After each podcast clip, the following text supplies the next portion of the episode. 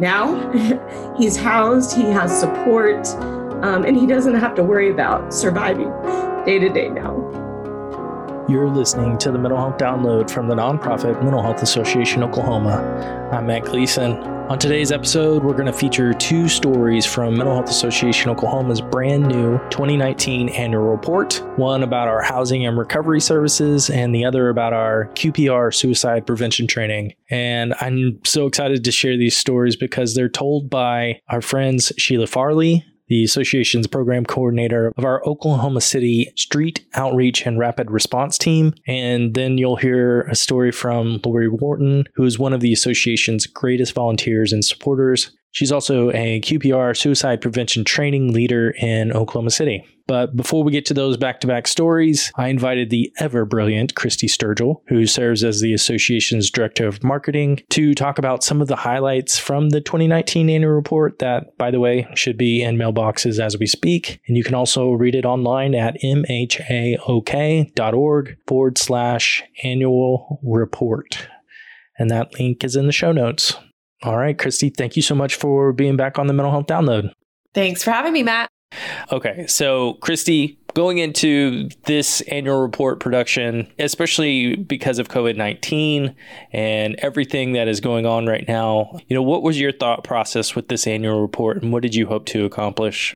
Well, we release the annual report every year. Its uh, main purpose is just to say thank you to all of our supporters and beyond that, we want to show them how we are making an impact with those dollars that we receive every year. And so each year, what we've often done is highlighted, you know, four or so stories and, and then tied those stories to some broader programs that we have in the association. However, it was a bit challenging this year because by telling those stories, we usually have a photo shoot and some video, and that just wasn't possible this year. And so, what we did was we sort of scraped through all of the photos we took in 2019 and handed it over to our very talented designers, Josh Butts and Matt Dean.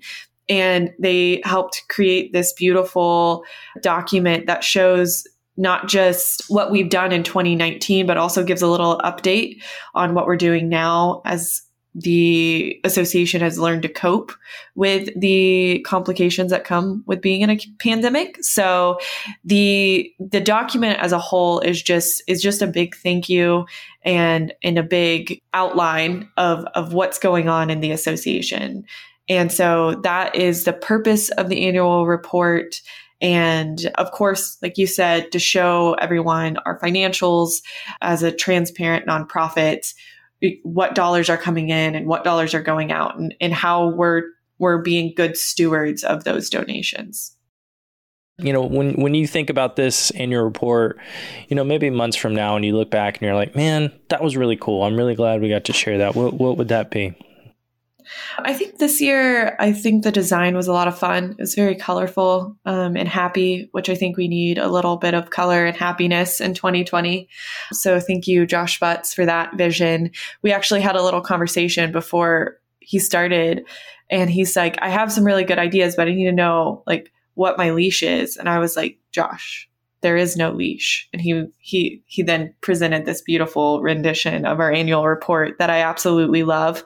Um, so so that's probably a big uh, portion of it. But i think it's also to um, important to highlight the fact that this is the last annual report with our current CEO, Mike Brose, as we transition to our new CEO, Terry White.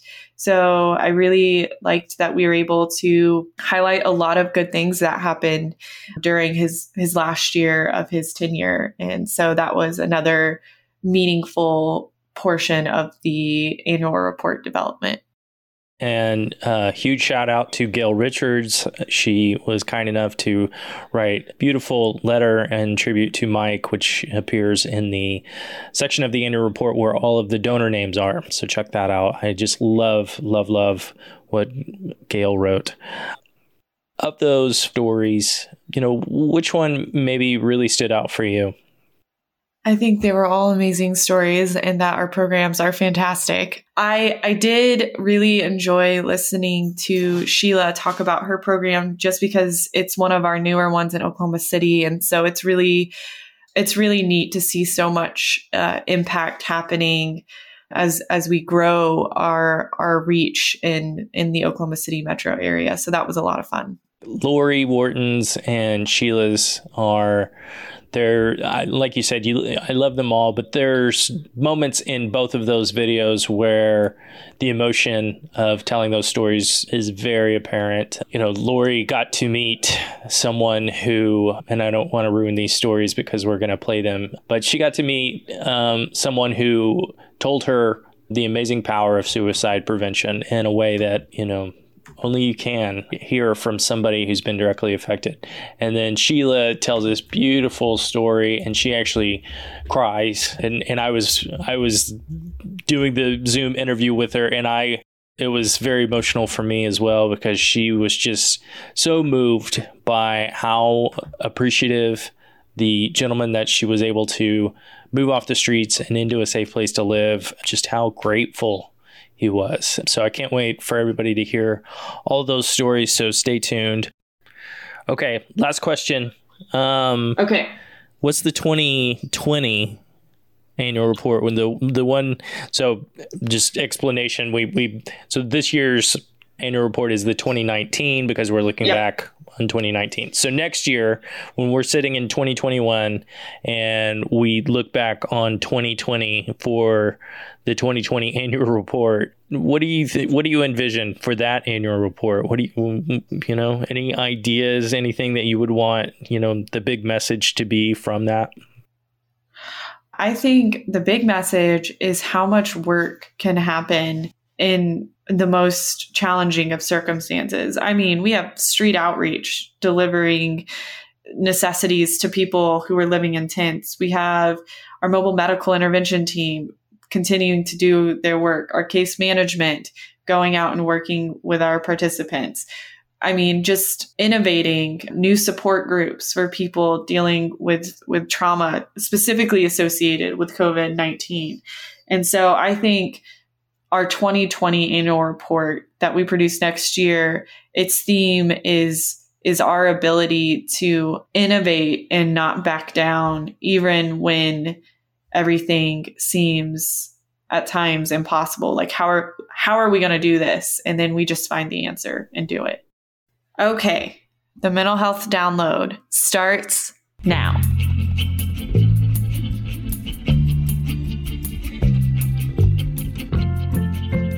So, like I mentioned in the introduction, you're about to hear two of my favorite stories from the 2019 annual report. And you can read those at mhaok.org forward slash annual report. And we're going to begin with the story of Eric, who spent six years experiencing homelessness in Oklahoma City. That veteran and his wife were happily married, living in a home of their own. Then Eric's wife became ill to the point she was admitted to the hospital. Okay, here's Sheila. Hi, I'm Sheila Farley. I am our program coordinator for Street Outreach and Rapid Response in Oklahoma City. I'm just going to tell you a quick story today about one of our outreach clients. So, I had received a referral of a man who was a veteran and really was in need of housing. So, like what we do in street outreach, I went out, I, I located the gentleman, and you know, when he first met me, he was like, Look, I don't want your help.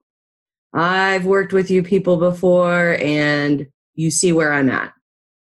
Okay, that's understandable. I get that. Totally get that. But I want to be I want to help you in any way that I can. And so I gave him my phone number and, you know, kind of left it at that for a little bit and you know, sure enough, I received a call from him one day. He was needing help with his food stamps. I said, sure, not a problem went out, helped him out with his food stamps, you know, started talking to him about housing and kind of what we do as an organization. And it was like, uh, uh, I'm okay. I said, okay, not a big deal. Another week or so goes by, he gives me a call. He needed help with something else. So, same thing, I come out. We meet the client where they are. So, I went back out, worked with him on a few other things, and he actually brought housing up to me And he was like, Hey, you know, can we talk about that? I was like, Sure, why not? So we talked about it. We did a housing assessment. Of course, I, I went back to our community. I, I staffed his case, let him know that he was a veteran. Unfortunately, his veteran status didn't quite qualify him for services through the VA, but we have other programs that work with veterans. And from that point, it just moved really quickly. I noticed that he began calling me for different reasons and would want me to come out and meet with him. And when I would get out there, it was, oh, never mind, I got that fixed. And I realized he was trying to find out if he could trust me. And that happens a lot with some of our outreach people, you know, other agencies or, or, or just, you know, people in the community who want to help will try to help, but don't really have the resources to help. And so then it just kind of fails. And that causes, you know, the client to lose hope, to lose trust. And so I realized in that moment that he was just trying to see if he could trust me, if what I said was true, if I would follow through with what I said. And of course, I did because that's what we do at the agency. And um, so, as soon as he was on board for housing, I mean, it just moved so quickly. And I'll never forget the night before he got housed, he he called. I'm gonna cry. he was so happy. Like he still, he could not believe that it was happening. And he kept asking me, Sheila, is this true? Is this really happening? Am I really moving into an apartment tomorrow? And I was like, Yes, yes, of course you are. You know, I don't I don't just say these things. And of course he he got into his apartment the next day. He called me, he was just so thankful. He couldn't believe that he didn't have to sleep outside that night that he actually had people who cared about him and that he had someone to go to. And, you know, this man had spent, I want to say, six years on the street. It was kind of a sad, a sad story. He was married. His wife took care of a lot of their finances and different things like that. And one day she had gotten sick, and EMSA came and picked her up, took her to the hospital. At that time, he didn't have any sort of transportation, you know, to be able to get to the hospital and spend any time with her while she was sick. Well, she never came home. And that's where his homelessness started. But now he's housed, he has support, um, and he doesn't have to worry about surviving day to day now. Wow, Sheila, thank you so much for sharing such a powerful story. And thanks to all of our supporters for making it possible. Now we're going to have Lori Wharton share the story of how she and her dear friend Keiko Wright had an inspirational encounter. So in 2019, Lori and Keiko were presenting a QPR training for more than 60 people. Afterward, a smiling young woman approached them to share the power of QPR. Okay, here's Lori. Hello, my name is Lori Wharton, and I am a board member and volunteer with Mental Health Association Oklahoma. And one of the privileges that I have with the association is be- I became a uh, certified QPR to Save a Life suicide prevention trainer. And I've been doing that for several years, and I'm really passionate about it. It's um, a program that literally saves folks' lives. I've seen it. It's a real honor to do that. And in, in, in and I, I've seen that it saves lives. And uh, the example I had, we had a several examples, but one that really stands out to me. I was doing a Keiko Wright and I are both uh, trained facilitators, and we were doing a training here in Oklahoma City. And training takes about an hour, an hour and a half. And after the training, you know, we were mingling. It was a large group of folks, probably 60, 65 folks, and kind of mingling among the folks and then just kind of handling handing out some supplemental material. And this beautiful young woman came up to me smiling and she said i just wanted to tell you that this is the second qpr suicide prevention training that i've actually attended that you all have done.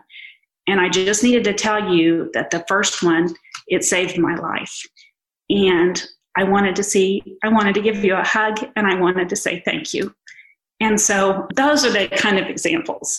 And so how many others are like that that maybe have didn't share, but I just believe in this work so much and I know that it saves and improves lives. So Thank you, Lori, for sharing that story. Uh, again, thank you, Sheila, for sharing yours. Before we go, I want to end thanking everyone who makes a difference by supporting and donating to Mental Health Association Oklahoma. So, Sheila and Lori, take it away. I just want to tell all of you thank you so much. Thank you for your donations, your support. We could not do what we do without your help. The more money you bring to us, the more people that we can help. And that's what we love to do. That is our passion. We want to help everyone that we can, and we couldn't do that without you. So thank you so much for that. I love this association and the work that they do because I know that it saves lives. The work that we do and that the association does, um, I could share so many stories of, of lives that have been saved and impacted and improved. But all of that would not be possible without generous donors such as you. So whenever you, you know, maybe think about giving, giving, and you maybe thought about giving to Mental Health Association, I want you to know that your decision to do that was a great decision because I can tell you and promise you firsthand that that money has gone to change people's lives for the better. And so I thank you so much.